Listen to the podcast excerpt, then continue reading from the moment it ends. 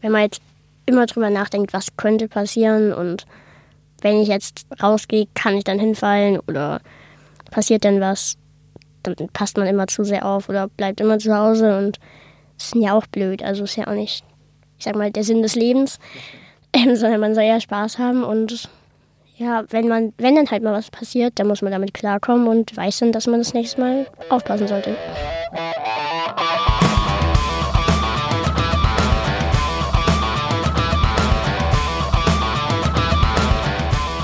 Willkommen zu einer neuen Folge von Sachs Pauli.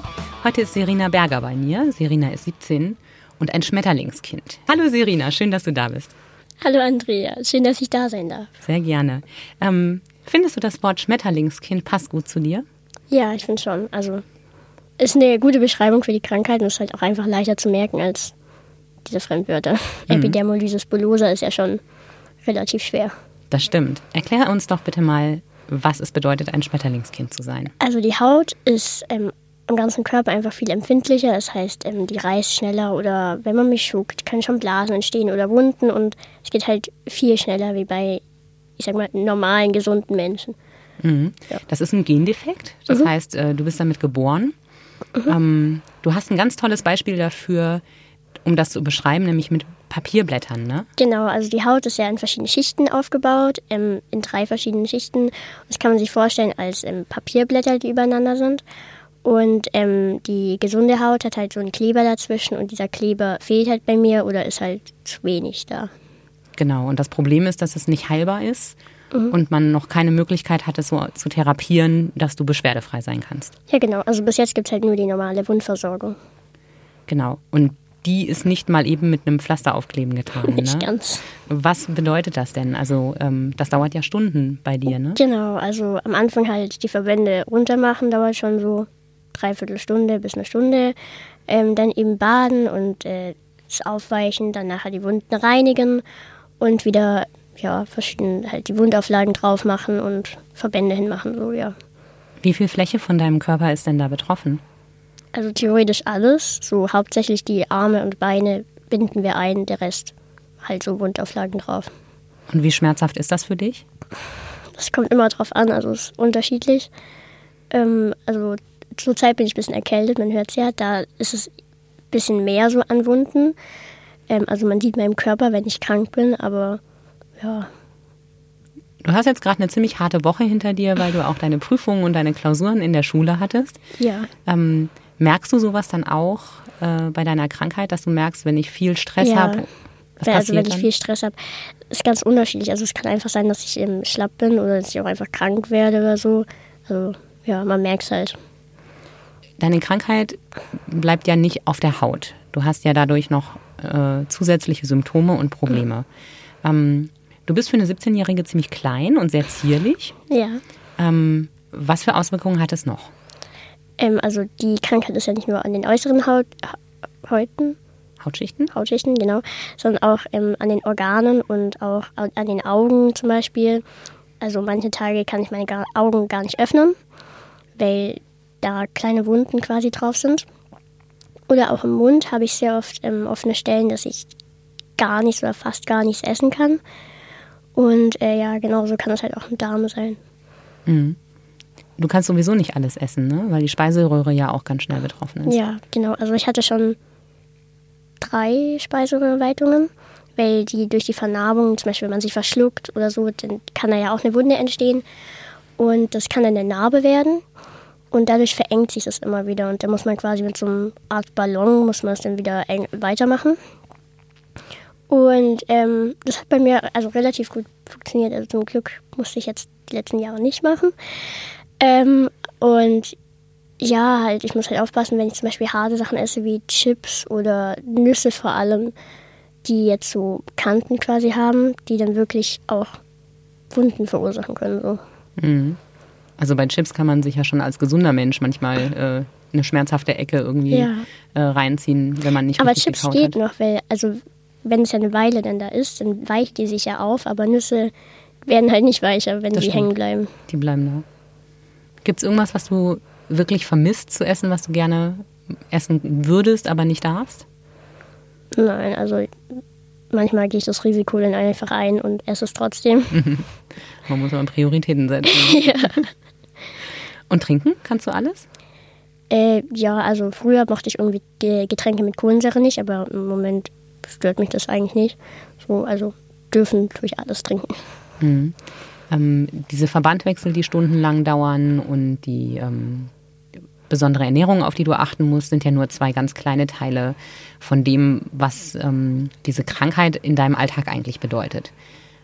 Wie sieht denn ein normaler Tag für dich aus? Also ich gehe zur Schule. Also im Moment habe ich ähm, fast jeden Tag Mittagsschule. Ähm, danach habe ich dann halt entweder ähm, Verbandswechsel und zweimal die Woche Physiotherapie. Und ja, sonst halt gar nicht so unterschiedlich, würde ich sagen. Also lernen oder Hausaufgaben machen und dann nachher noch ein bisschen Freizeit, mhm. wenn man noch hat. Das mit der Schule ist bei dir ja so eine besondere Sache, weil du ähm, durch deine Krankheit ja auch äh, deine Hände nicht so hundertprozentig einsetzen kannst. Ne? Genau. Ähm, was genau ist da los und vor allem, wie habt ihr dieses Problem gelöst? Also meine Hände, also meine Finger wachsen so zusammen, dass ich die nicht mehr richtig benutzen kann. Ähm, und letztes Jahr hatte ich auch eine Hand-OP, aber man merkt jetzt schon wieder, dass das wieder alles zusammenwächst. So. Hat nicht so wirklich, also langfristig nichts gebracht. Ähm, darum habe ich eine Schulbegleitung. Ähm, die Sonja, die geht immer jeden Tag mit mir in die Schule. Also die holt mich zu Hause ab, fährt mich hin und ähm, die schreibt dann meine Aufschriebe für mich und trägt meinen Schulranzen und ja, hilft mir halt bei allem, wo ich Hilfe brauche. Und dann fährt sie mich nachher wieder nach Hause. Aber das heißt, du sagst ihr vor, was sie aufschreiben soll? Du musst deine, ja. deine Lösungen schon selber finden. Ja, genau. Du bist ja ab und zu auch im Rollstuhl, ne? aber nicht immer. Ja, also wenn ich zum Beispiel Wunden an den Füßen habe oder lange Strecken gehen muss, was ich einfach nicht kann, dann gehe ich, fahre ich im Rollstuhl. Mhm.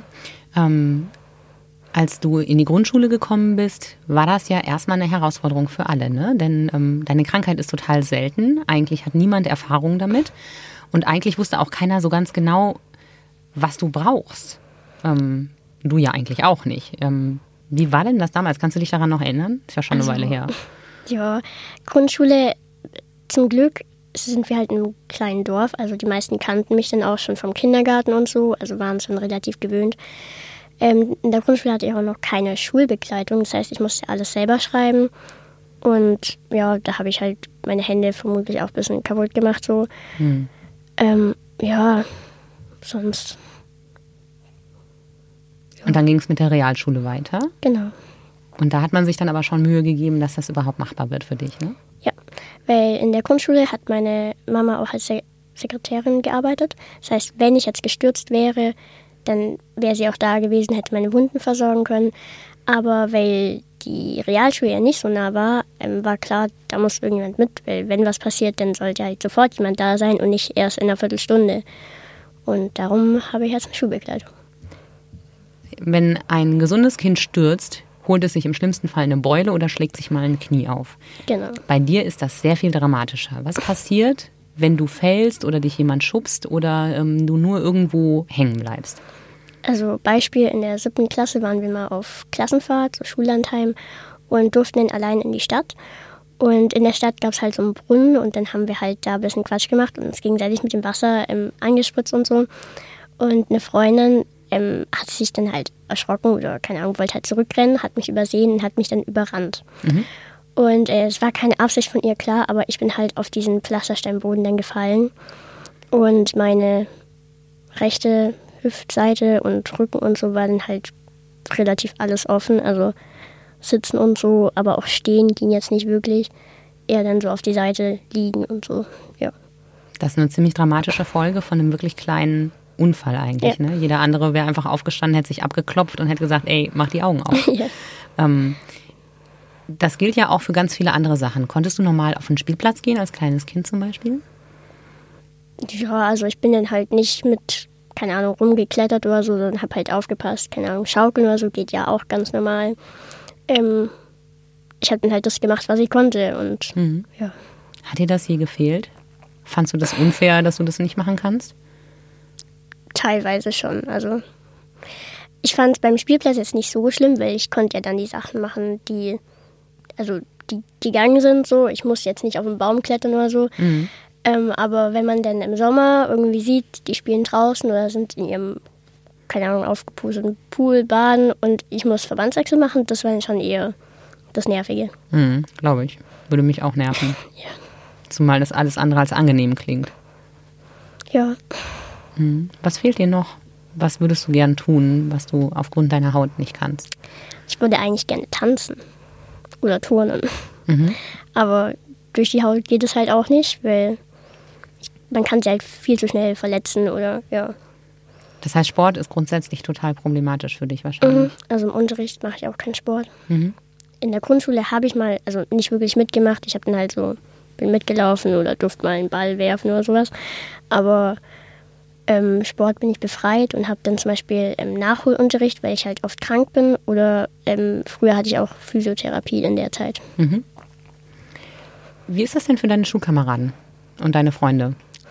Das ist eigentlich das Coole, weil die, die juckt eigentlich gar nicht, dass ich behindert bin. So, die kommen damit voll gut klar und ähm, passen auch auf, dass nichts passiert oder sind vorsichtig, aber jetzt nicht übervorsichtig, dass sie sagen, oh, dürfen wir das so, dürfen wir das so, weil das kann dann ja auch schon manchmal nervig sein. Aber ja, also eigentlich gehen die ganz normal um. Voll cool. Cool. Das klingt total gut. Aber sie kennen dich ja auch nicht anders, ne? Nee, Mittlerweile bist du ja am Technischen Gymnasium und möchtest äh, Grafikerin werden, ne? Und Mediendesignerin. ja, Grafik. Ziemlich große äh, Sachen vorgenommen da, ne? Erzähl mal. Ja, also ich möchte ähm, entweder Logos entwerfen irgendwann mal oder wenn es möglich ist, möchte ich in München in den Bavaria Filmstudios arbeiten und äh, Filme animieren. Sehr cool. Ja. Und dafür brauchst du deine Hände gar nicht so sehr, ne? Ja, du musst es Computer gar nicht geht. zeichnen. Ja. Im Moment bist du auch in einer Klasse, die fast alles am äh, iPad macht. Genau, ne? wir sind in der iPad-Klasse und das sehr praktisch, weil zum Beispiel, wenn eben Sonja die Aufschriebe für mich macht, haben wir zwei Tablets. Also ich habe mein privates Tablet dabei und sie hat quasi mein Schultablet. Das heißt, wenn ich nicht weiterschreiben kann, dann nimmt sie einfach ihr Tablet und schreibt dann am gleichen Text weiter, weil das sich synchronisiert so. Also Ah, das ist sehr cool. praktisch.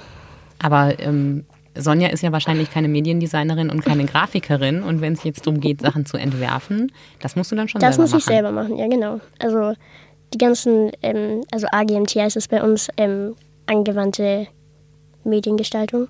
Das muss, muss ich dann alles selber machen und ähm, das, was am Computer ist, ist eh kein Problem, weil das geht gut. Und beim Zeichnen ist es dann so, die anderen müssen tatsächlich auf Papier zeichnen und ich habe dann manchmal eben die Ausnahme, dass ich auf dem Tablet zeichnen darf oder dass ich auch einfach nur drei Bilder anstatt fünf Bilder zeichnen muss. So. Okay. Du bist 17 und bei allen 17-Jährigen, die ich kenne, gibt es ein ganz großes Thema, nämlich den Führerschein. Ja. Wie ist es denn da bei dir? Also auch die letzten Jahre war es schon so, eben die anderen haben Moped-Führerschein oder so gemacht, wo ich auch dachte, würde ich auch gerne machen. Aber ähm, jetzt kann ich tatsächlich den Autoführerschein endlich machen. Ähm, aber natürlich brauche ich dann ein umgebautes Auto, weil ich habe zu wenig Kraft, zum Beispiel um das Lenkrad zu lenken. Darum habe ich einen Joystick. Und ja, da kann man halt, eigentlich kann man alles Mögliche umbauen fürs Auto. Und ja, da sind wir jetzt gerade dran und ja, demnächst geht's hoffentlich los mit Autofahren. Cool. Ähm, wie oft musst du eigentlich Menschen erklären, was mit dir los ist? Wie oft äh, hast du diese Erklärung mit den Papierblättern und äh, was Epidermolysis bullosa überhaupt ist? Wie oft hast du das schon erzählt? Schon oft. also halt immer, wenn man irgendwie jemand Neuen kennenlernt oder vielleicht auch einfach mal in der Stadt unterwegs ist und irgendjemand fragt, was hast du, was ist mit dir passiert? Leute? Teilweise, ja. Also, aber ich finde es eigentlich besser, wenn die wirklich fragen, wie wenn sie einfach nur gucken und dann spekulieren so, Hm. was passiert ist. Ja. Geht dir nicht auf die Nerven? Nein, also das mit dem Gucken, früher ging es mir auf die Nerven, heutzutage sehe ich das gar nicht mehr wirklich. Ähm, das war schon ähm, lustig, weil wenn ich mit der Klasse oder so in der Stadt unterwegs war mit ein paar Freunden, haben die auch immer gesagt, boah, die gucken uns alle an. Und ich habe dann so gedacht, wer? Hast du schon gar nicht mehr gemerkt? Nein, irgendwie sieht man das irgendwann nicht mehr. Also jetzt können unsere Hörer ja nicht sehen, wie du aussiehst.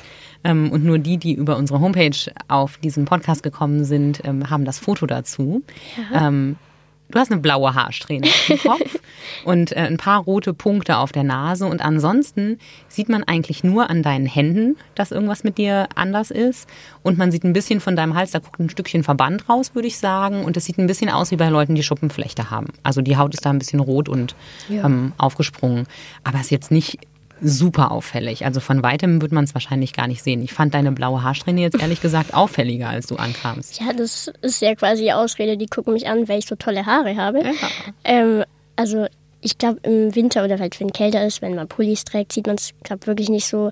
Aber im Sommer, wenn man dann halt kurzärmlich rumläuft oder ja, dann sieht man schon eher, aber man sieht halt die Verbände dann großteils. Mhm.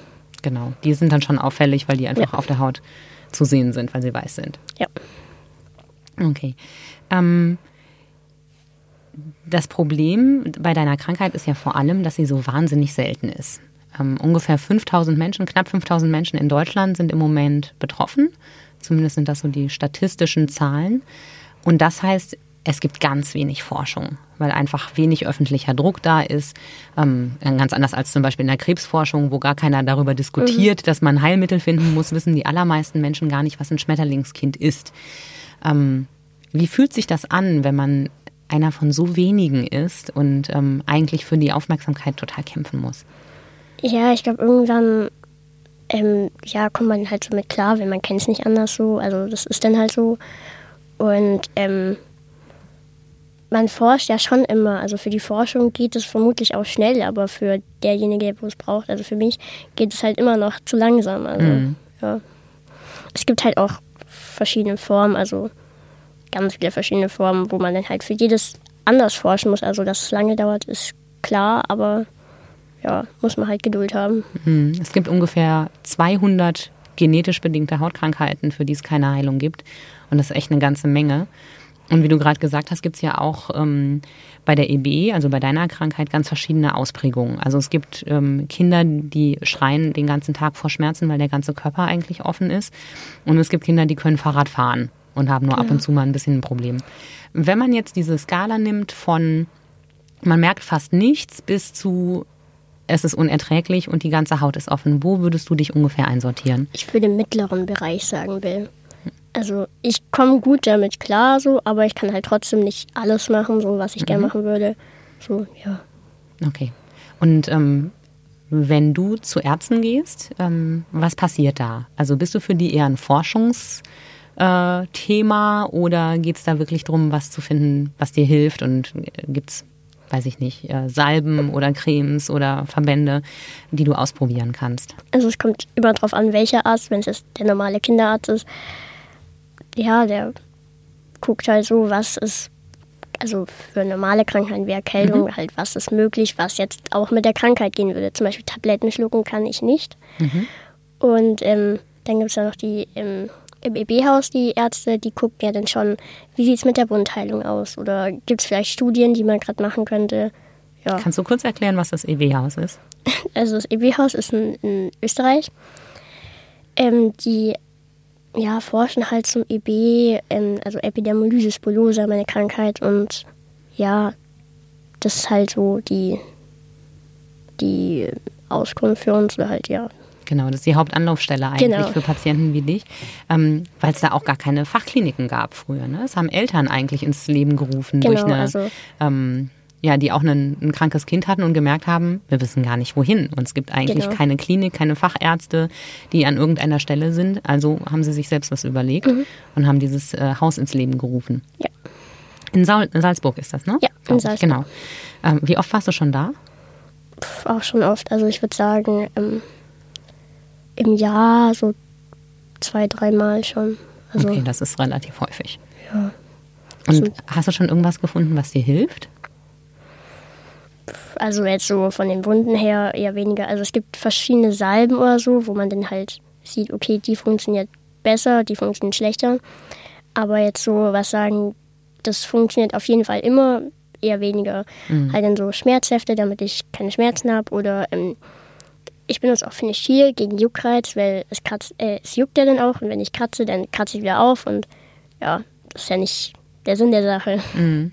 Das Jucken ist ja doppelt bescheuert eigentlich. Ja. Ne? Also jeder von uns weiß, Jucken nervt fürchterlich, aber wenn ich mich kratze, dann ähm, war es das halt. Also im schlimmsten Fall hört das Jucken nicht sofort auf, mhm. ähm, aber ich verletze mich damit nicht. Wenn du äh, Juckreiz hast, hast du den nervigen Juckreiz und darfst nicht kratzen, weil du dich dann selbst verletzt. Genau. Und ähm, das, was du drauf machen kannst, hilft es dann tatsächlich auch? Oder ist es mehr so ein, naja, also, man hat es halt versucht? Gegen Juckreiz macht man eigentlich nichts drauf. Also ich nehme so Tropfen dann dagegen. Mhm.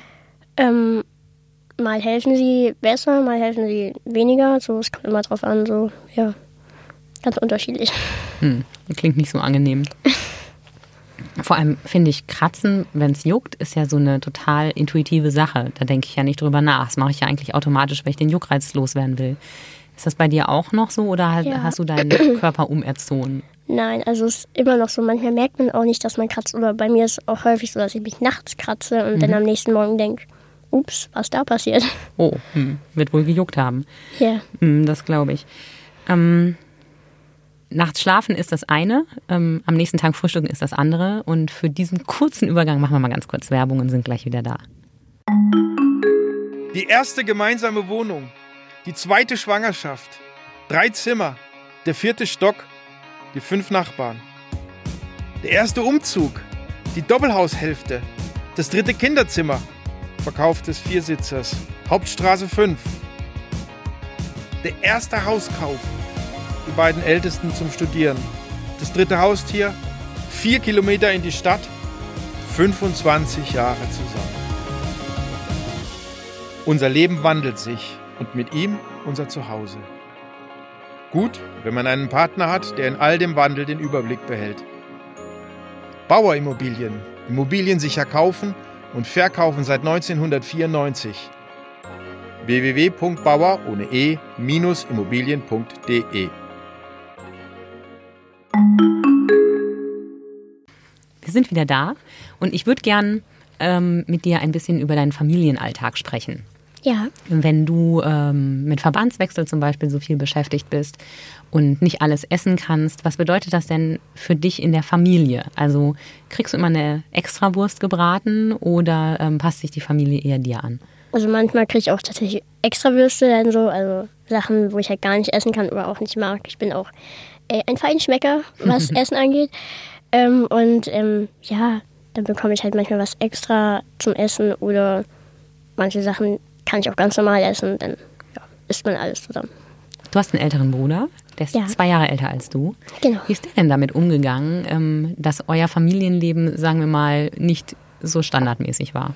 Ich glaube, am Anfang war es für ihn schon schwer, weil ähm, ich glaube, die ersten zwei Jahre oder so war ich ähm, großteils im Krankenhaus und er war dann auch großteils nur bei Oma und so.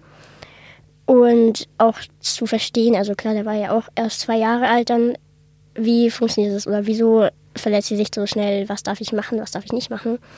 Ich Große denke Brüder schon, können ja auch ein bisschen rabiat sein. Ne? Genau. also ich denke, das war teilweise schon schwer für ihn auch so zu verstehen, ähm, ich verletze mich jetzt und wir müssen ins Krankenhaus und er muss dann halt da bleiben oder zu Oma kurz gehen oder zum Nachbar. Ist, denke ich, schon manchmal blöd für ihn. Mhm. Habt ihr viel gestritten? wie Geschwister also. Also kommt drauf an, so. So Geschwister sind hat man halt gestritten, aber sonst kommen wir eigentlich gut klar. Mhm. Und wie ist es heute? Also ich finde, wir kommen sehr gut klar.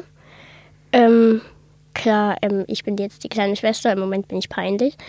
Aber, aber sonst zu Hause, ja. Das passt alles? Ja. Und ähm, sonst für deine Familie, was hat das bedeutet? Also ähm, dadurch, dass du oft ins Krankenhaus musstest, konnten ja wahrscheinlich deine Eltern auch viele Dinge nicht normal machen, wie es in anderen Familien ist. Urlaube, könnte ich mir vorstellen, waren wahrscheinlich auch öfter kompliziert. Was für Auswirkungen hat das auf euren Familienalltag gehabt? Also am Anfang war es definitiv ein Schock, weil es wusste ja, kannte keiner, was ich jetzt habe oder warum. Und man konnte es ja vor der Geburt auch gar nicht wissen, weil das sieht man ja nicht auf dem Ultraschall. Ähm, ja, also die mussten sich dann auch erstmal so gucken, wie das ist und was man machen kann und was man jetzt macht, wenn ich jetzt eine Wunde bekomme und so. Also ja, ähm, ist schon eine Umstellung dann gewesen, denke ich. So, ja. Wann ist dir denn klar geworden, dass bei dir was anders ist als bei deinem Bruder? Eigentlich schon immer. Also ich erinnere mich jetzt nicht an irgendeinen Zeitpunkt, wo ich denke, hm, irgendwie ist es anders bei mir. Irgendwie war es halt schon immer so, dass ich ein paar Sachen machen konnte und ein paar Sachen halt auch nicht machen konnte. Kannst du dich daran erinnern, wann dir deine Eltern erklärt haben, was genau mit dir los ist? An, auch da kann ich mich nicht an den genauen Zeitpunkt erinnern. Also ich habe halt die Krankheit schon immer und musste dann halt so klarkommen, wie es war und was ich kann. So. Du machst im Moment einen total entspannten, lockeren und fröhlichen Eindruck auf mich. Ähm, ich unterstelle jetzt mal, dass wenn es dir richtig schlecht geht, dass das nicht immer so ist. Nein, also wenn es mir schlecht geht, dann also bin ich auch müde und rede eher weniger, also fast gar nicht und so. Und ja, es kommt halt auch immer drauf an, so bin dann eher so, ich sitze auf dem Sofa, schlaf vielleicht, Handy ist auch immer da. Mhm. Ja, Das funktioniert, gut, funktioniert ja auch gut mit deinen Händen. Ne? Also Ja. alles, was irgendwie äh, mobile Geräte sind, kommst du äh, super gut mit klar und Ja, äh, das- kannst genauso gut kommunizieren wie alle anderen 17-Jährigen auch. ja, da muss, muss man das, die Erfindung des Handys wirklich loben. Wo hilft dir das noch? Auch eben in der Schule, eben wie schon gesagt, mit dem Tablet. Ähm, auch früher, wo ich noch kein Tablet hatte, konnte ich dann mit der Tastatur einfach aufschreiben, mitschreiben. Schon da war es einfach viel einfacher, weil es geht schneller, du musst keinen Stift halten und so. Ja, vielen Dingen, würde ich mal behaupten, hilft es. Wie viel kannst du denn allein unternehmen? Das kommt immer drauf an. Also, äh, ich kann mich teilweise also auch selber anziehen und so, aber ich kann jetzt keinen Verbandswechsel alleine machen. Klar, so. wie sollst du an deinen Rücken kommen, ne? Genau. Ähm, kleinere Wunden, würde ich sagen, kann ich schon verbinden oder halt versorgen. Ähm, es wird dann aber zum Beispiel auch wieder schwierig, wenn was am Arm ist, weil mit einer Hand einbinden wird dann schon mal ein bisschen komplizierter. Mhm. Ähm, oder halt, wie gesagt, auf dem Rücken geht eigentlich auch nicht. Aber sonst denke ich, wird es schon relativ gut gehen. Mhm. Und wenn du jetzt mit Freundinnen dich einfach treffen willst und, äh, weiß ich nicht, mal ins Café gehen oder ähm, irgendwo hin, äh, das kriegst du aber alleine dann auch hin. Ja, also Das geht. Man muss dann halt aufpassen, dass man nicht angerempelt wird- oder stolpert oder was auch immer. Aber sonst Aber das heißt, große Volksfeste zum Beispiel meidest du dann eher. bis jetzt schon, aber jetzt in der Phase eher weniger. Das funktioniert also. ja. Äh, wie, wie stellst du dann sicher, dass dir nichts passiert? Weil da sind ja die Leute nicht nur ähm, in großen Massen unterwegs, sondern auch, äh, sagen wir mal, mit eingeschränktem Sichtfeld, dank Häs, und, äh, sagen wir mal ganz vorsichtig, eingeschränkter Bewegungskoordination dank Alkohol. Ja. Also das stelle ich mir ziemlich, ups, ähm, ziemlich schwierig vor. Ja, also ähm, da ist dann wieder gut, den großen Bruder zu haben und auch die Freunde in der Zunft, weil die passen dann auf und äh, machen quasi Bodyguards für mich, dass die Betrunkenen eher wegbleiben von mir. Und ja, eigentlich hat es relativ gut funktioniert, weil automatisch, ähm, wenn man jetzt so durch eine engere Menschenmasse durchgeht, dann gehe ich gleich mal mit den Ellenbogen raus und gucke, dass die alle jetzt mal den Sicherheitsabstand einhalten. ähm, und wenn dann halt irgendjemand äh, ganz blöd kommt, dann ist immer noch irgendjemand da, wo dann sagen kann, geh mal besser in die andere Richtung. Mhm. Und das funktioniert dann auch gut. Ja. Super. Schön, wenn man seine privaten Bodyguards dabei hat. Das stelle ich mir auch sehr nett vor. Ähm, wir haben gerade ganz kurz schon das Wort Schmerzen angesprochen. Mm, Wenn ich mir vorstelle, dass du keine Tabletten nehmen darfst, dass du eigentlich nur Tropfen hast, die helfen und Salben, die nur bedingt wirklich äh, den Juckreiz und die Schmerzen und die Blasenbildung verhindern. Ähm, hast du Lösungswege gefunden? Gibt es irgendwas anderes, was du machst, um mit den Schmerzen klarzukommen? Ablenkung, also auch da kommt wieder das Handy in Einsatz, weil wenn man jetzt während einem Verbandswechsel Videos guckt oder mit Freunden schreibt, ist halt einfach abgelenkt vom Schmerz und ja. Die Verbandswechsel macht deine Mama, ne? Ja, Krankenschwester oder Diakonie oder sowas ähm, brauchst du dann nicht. früher hatten wir eine Krankenschwester da für eine Sozialarbeit, ähm, aber im Moment nicht, weil es macht halt von der vom, von Einpacken oder so macht es keinen Sinn, wenn da jetzt zwei Leute nebeneinander quasi sich im Weg rumgehen oder ja. Und deine Mama ist wahrscheinlich mittlerweile eine äh, Profi-Krankenschwester geworden, Genau. oder? Ja. Die kennt sich mit Wundversorgung wahrscheinlich so gut aus wie die Profis im Krankenhaus. Ja, also vor allem bei, bei normalen, also ich sag mal so Kinderärzten oder so, die kennen sich ja dann, was meine Krankheit angeht, eher weniger aus und das ist dann schon so, dass Mama dann eher sagen kann, wie man es machen muss, wie ein Arzt selber. Hm. Ich würde gerne ein bisschen mit dir detaillierter über diese Krankheit sprechen, die ja wirklich keiner kennt ähm, oder die wenig Leute kennen. Das, was man dir außen ansieht, ähm, sind einfach diese offenen Hautstellen. Aber ähm, was man halt nicht sieht, ist, was alles noch an äh, Folgen davon ähm, entstehen können. Und in den richtig schlimmen Fällen ist es ja sogar, ähm, kann es tödlich sein. Mhm. Also es ist wirklich eine sehr, sehr ernstzunehmende Krankheit. Mhm. Ähm, das, was man nicht sieht, was hängt da noch alles mit dran? Wovon weißt du, was mit der EB verbunden ist? Also wie gesagt, auch die Organe sind betroffen. Es gibt auch eben die ganz schwere Form, wo ähm, EB-Kinder halt eher weniger, also nicht unbedingt ein Jahr oder zwei Jahre alt werden, mhm. weil die Organe da halt nicht mitmachen. Ähm, eine Freundin, die auch EB hat, die hatte dieses Jahr ähm, auch, also letztes Jahr auch einen relativ langen Krankenhausaufenthalt, weil sie eine Blutvergiftung hatte durch die ganzen Bakterien und so. Okay. Ähm, ihr geht es zum Glück wieder etwas besser, aber ja, muss halt immer noch ins Krankenhaus zum Überprüfen und ja, was man halt so machen muss. Also, ja, man sieht es von außen, aber das Innere, ja, kann man halt auch nicht beeinflussen. Also, mhm. ich sag mal, außen kannst du sagen, okay, da machen wir jetzt eine Wundauflage drauf und wickeln das ein. Geht halt innen jetzt nicht unbedingt so. Das ist so. Also die Knochen können ja auch betroffen sein und die Zähne und die Netzhäute. Ja. Da ähm, kann ja einfach wahnsinnig viel mhm. Zusätzliches noch passieren.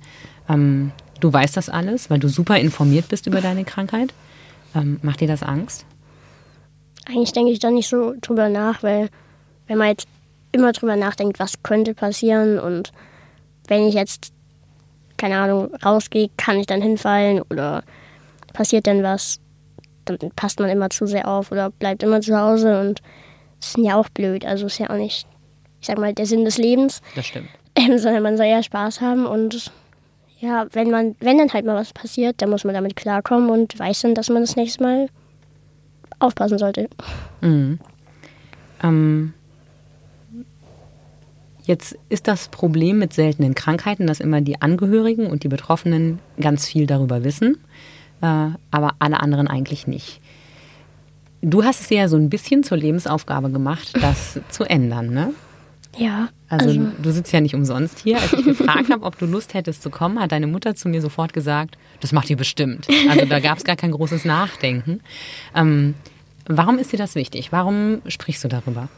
Ja, ich finde einfach, man sollte es wissen, so, dass es diese Krankheit gibt und was da denn auch, also was da denn passiert oder was mit diesen Menschen ist.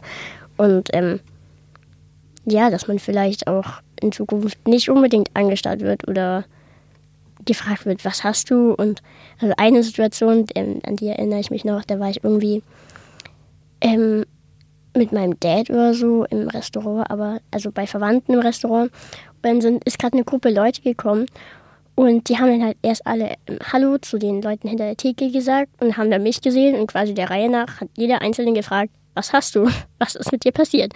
Und durfte ich fünfmal erzählen, was ich habe. Wo ich nur so denke, Nächstes Mal nehme ich Flyer mit.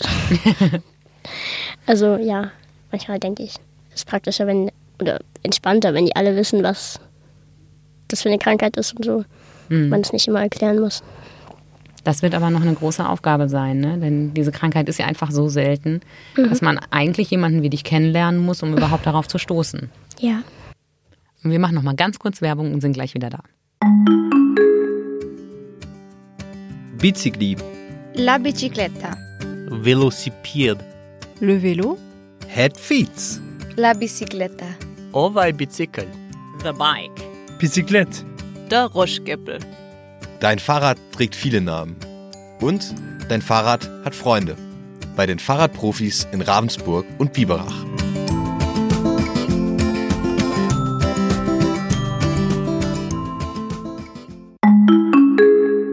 sitzt nicht nur bei mir, sondern du hast auch schon beim Fernsehen gesessen. Äh, wie kam das zustande und wo warst du da? Also ich war in Düsseldorf beim ZDF Volle Kanne und ähm, eigentlich ganz lustig, wie es zustande kam. Und zwar gab es ja, oder gibt es diesen Hassan, ähm, der ja auch EB hat und sehr schwer davon betroffen war. Also genau. bei ihm war es ja wirklich so, dass entweder man hilft ihm jetzt oder er könnte sterben oder wird sterben. Und bei ihm hat man ja den, die Hauttransplantation gemacht und der, dem geht es jetzt auch gut, soweit ich weiß. Mhm. Vielleicht, ich grätsch mal ganz kurz rein. Ähm, das ist eigentlich eine total verrückte Behandlung, die man sich da ausgedacht hat. Denn man hat aus ähm, Stammzellen von ihm im Labor mhm. neue Hautstellen gezüchtet. Mhm. Ähm, und das ging nur, weil man ihm sozusagen ein Virus infiziert hat, das wiederum den Gendefekt bekämpft hat. Also genau. die Medizin hat da echt total verrückte Wege gefunden. Mhm. Ähm, und dann hat man, glaube ich, bis zu 80 Prozent seiner Haut ja. neu gezüchtet und dann ersetzt. Mhm. Genau. Und er hat weltweit Schlagart, äh, schlagartig äh, Aufmerksamkeit für eure Krankheit ähm, genau. erregt damals. Und genau. aber das geht halt nur bei dieser bestimmten Form, die er hat. Also mhm. bei meiner geht es leider noch nicht. Und ähm, dann hat das ZDF halt nach einem EB-Kind gesucht, das auch die Krankheit hat, aber ohne Transplantation, ohne Heilung quasi und ähm, hat dann im Internet einen Bericht von der Schwäbischen Zeitung gefunden, ähm, wo ich, wo ein Bild von mir drauf war und mein Name drunter stand und ähm, dann hat die Steffi hieß sie oder heißt sie, ähm, hat dann in Salzburg angerufen und ähm, nach mir gefragt und zufälligerweise waren wir gerade an dem Tag in Salzburg und dann hat man halt so den Kontakt so zum Fernseher bekommen, ja. Über uns sogar, das wusste ja. ich gar nicht. Wie witzig. Ähm, habt ihr darüber erst nachdenken müssen oder hast du sofort gesagt, das mache ich mit? Also relativ schnell habe ich eigentlich gesagt, das mache ich. 15 warst du da, ne? Mittlerweile warst du ja schon zweimal im Fernsehen. Ja, da war ich doch 15. Genau. Was war denn das für eine Erfahrung? Es war eigentlich voll spannend, so bei hinter die Kulissen zu gucken, so ähm, voll viele Kameras und auch wie das Studio aufgebaut ist, so ist voll spannend. Hm. Und hat sich danach was geändert? Hast so. du das Gefühl, dass schon irgendwie mehr Leute verstanden haben, was EB ist? Ähm, bist du darauf angesprochen worden? Haben dich die Leute auf der Straße angesprochen, die dich kannten? Also was mir häufig so geht, ist, dass Leute mich ansprechen und sagen, hey Serena, und ich denke mir so, wer bist du? ähm, und das war dann auch eine Zeit lang ähm, häufiger so, dass, also nicht viele, aber ein paar Leute gesagt haben, ey, du warst doch im Fernseher, oder nicht? Ähm, aber sonst hat es jetzt nicht krass viel verändert. So. Ja. Okay. Das heißt, du hast noch ein bisschen was zu tun. ja. Ähm, diese Transplantation, die der Hassan erlebt hat, hast du gerade schon gesagt, die kommt für deine Form der EB ähm, leider nicht in Frage. Mhm. Jetzt ist es ja eigentlich sehr ungewöhnlich, dass sich 17-Jährige schon mit Gentherapien befassen und gucken, was die Forschung so macht. Ähm, was hast du denn in letzter Zeit über EB rausgefunden, was du spannend findest oder was dir vielleicht auch sogar Hoffnung machen kann? Also definitiv eben das mit dem Hassan, das in der Form schon funktioniert. Also ich kenne mich da jetzt nicht krass aus. Also vom logischen Denken würde ich sagen, wenn es bei dem funktioniert, müsste es dann nicht bei mir funktionieren. Ist leider nicht der Fall. Ähm, aber ja, man überlegt dann halt so, was könnte es geben, was das Ganze verändern kann. Also bei mir fehlt äh, Collagen 6, wo ähm, ich mir denke, warum kann man das Kollagen nicht einfach züchten und keine Ahnung spritzen oder so. Aber das hängt damit zusammen, dass das Blut dann zu flüssig wird oder ja, dass dann halt der, der, das Risiko, dass man dann bei einer blutenden Wunde zu viel Blut verliert, so zu groß ist. So, ja. Das heißt, die Lösung des einen Problems macht ein neues auf. Genau. Das ist ärgerlich. Hm. Okay, aber die Forschung geht schon weiter und ähm, die Ärzte versuchen wirklich da Lösungen zu finden mhm. und mhm. Äh, die Ursache zu bekämpfen und nicht ja, nur Symptome. Definitiv. Und die Frage ist ja, ähm, was sich ja in der Gentechnik total verändert hat ähm, oder was ein großer Durchbruch in der Gentechnik ist, ist ähm, CRISPR, die Genschere. Ja, genau. Äh, da musste ich sofort dran denken, als ich von EB gelesen habe, denn die ist ja eigentlich dafür da, ähm, solche Defekte wie in deinen Genen äh, zu beheben und das auszutauschen, was mhm. sozusagen mhm. kaputt ist. Das Lustige ist, ähm, dass ich von CRISPR das erste Mal im Bio-Unterricht gehört habe. Und dann habe ich so gedacht, so, wieso geht das bei mir nicht? Oder mhm. warum hat man das noch nicht gemacht oder noch nicht probiert? Aber es ist ja noch in der Anfangsphase, glaube ich. Also, ja, vielleicht funktioniert es damit. Mhm. Aber es ist schon eine große Hoffnung, oder? Ja, schon. Weißt du, ob die Ärzte im EB-Haus zum Beispiel darüber sprechen und in die Richtung schon forschen? Ja, also machen sie schon. Was genau, weiß ich aber nicht. Mhm. Wäre ja toll, wenn das funktionieren würde. Ja. Ähm, das EB-Haus ist ja von Ehrenamtlichen ins Leben gerufen worden, von Eltern, von Betroffenen. Mhm. Ähm, und hat sich mittlerweile zum europäischen Zentrum eigentlich für EB-Patienten entwickelt. Ja. Wenn du da bist und um dich herum lauter Leute sind, die dich ähm, gut kennen, die deine Krankheit kennen, die sofort wissen, was mit dir los ist, ähm, wie ist das für dich? Also ist das eine andere Welt dann? Eigentlich nicht. Also man kennt sich ja so untereinander auch. Also es sind halt dann, keine Ahnung, Ärzte oder Eltern von, von EB-Kindern so. Ja, eigentlich so wie immer. Ja, ist das eine besondere Gemeinschaft, weil ihr alle das gleiche Problem habt? Ja, man tauscht sich dann halt untereinander aus. Was machst du, wenn du, keine Ahnung, Schmerzen hast oder wenn du Juckreiz hast oder so? Ähm, da haben wir dann auch so WhatsApp-Gruppen, so heutzutage ist ja alles möglich, wo man dann auch einfach mal schreibt, so, ey, mir geht's gerade scheiße, was macht ihr denn, wenn, keine Ahnung, ihr Schmerzen habt oder nicht laufen könnt oder so? Mhm. Hast du da schon Tipps bekommen, die dir die Ärzte nicht geben konnten? Ja, also jeder hat ja so sein, sein eigenes, ja, seine eigenen Geheimrezepte oder wie auch man das nennen möchte. Ähm, halt verschiedene ähm, Schmerzsäfte oder sowas, aber ähm, ich benutze halt immer noch den gleichen wie, wie als Kind. Wenn er ja. hilft, ist das auch wahrscheinlich der richtige für dich, oder? Ja. Wenn du aus dem EB-Haus zurückkommst und äh, wieder in deinem Alltag bist, wenn ähm, wieder alles in der Familie so ist, wie es immer ist, ähm, gibt es dann was, was du vermisst, wo du sagst, das hätte ich gerne hier äh, oder es wäre schön, wenn ich das einfach aus Salzburg immer mitnehmen könnte? Eigentlich nicht. Also klar, so sich so zu treffen und mal die anderen EB-Kinder zu sehen, das natürlich schon. Ähm, weil man sieht sich ja dann halt häufig nur einmal, zweimal im Jahr bei den EB-Treffen. Aber sonst, ja, geht es großteils so um die Krankheit. Und ich denke, also ich versuche immer so, das normale Leben im Vordergrund äh, zu haben und die Krankheit dann halt so nebenher noch. Hm, das heißt, du lässt sie gar nicht so viel Raum einnehmen? Nein. Wie geht es denn jetzt weiter für dich? Also, äh, wie lange gehst du noch zur Schule und ähm, wie wirst du das Thema Bavaria Filmstudios angehen? Hast du schon einen Plan? Also, ähm, insgesamt geht die Schule drei Jahre, also erst noch zweieinhalb Jahre.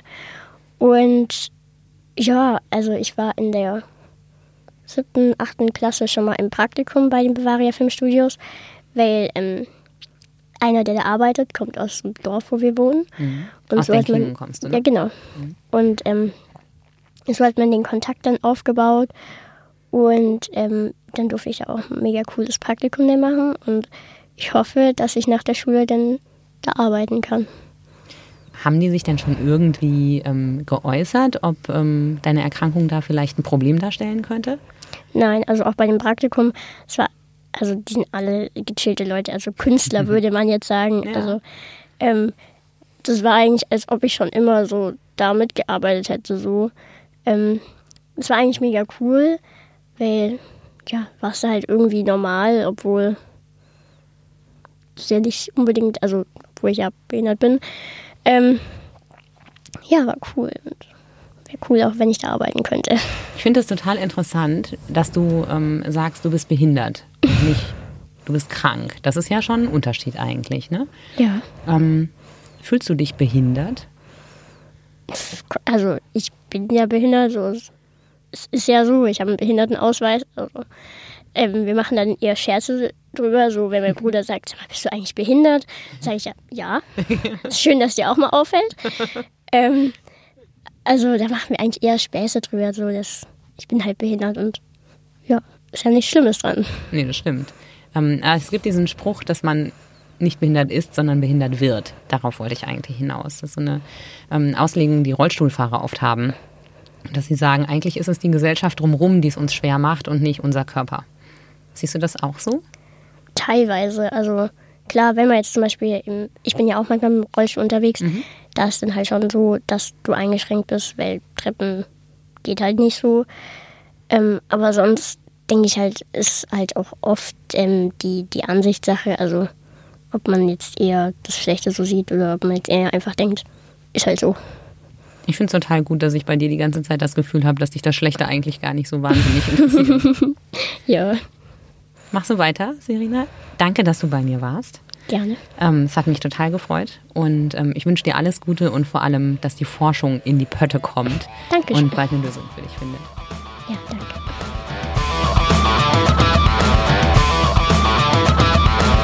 Das war Sachs Pauli. Ich bin Andrea Pauli und zuständig für Moderation und Redaktion dieses Podcasts. Technik und Umsetzung liegt heute in den Händen von Marlene Gemp. Die Musik hat Tommy Hauch für uns geschrieben und eingespielt. Mein Gast heute ist das Schmetterlingskind Serena Berger aus Denking. Wenn Sie Feedback haben, dann schreiben Sie mir an podcast.schwäbische.de. Und wenn Sie gut finden, was wir hier tun, dann können Sie uns unterstützen. Am besten geht das, indem Sie einfach die Schwäbische Zeitung abonnieren. Das Digitalabo gibt es schon für 9,90 Euro im Monat. Danke fürs Dabeisein. Wir hören uns.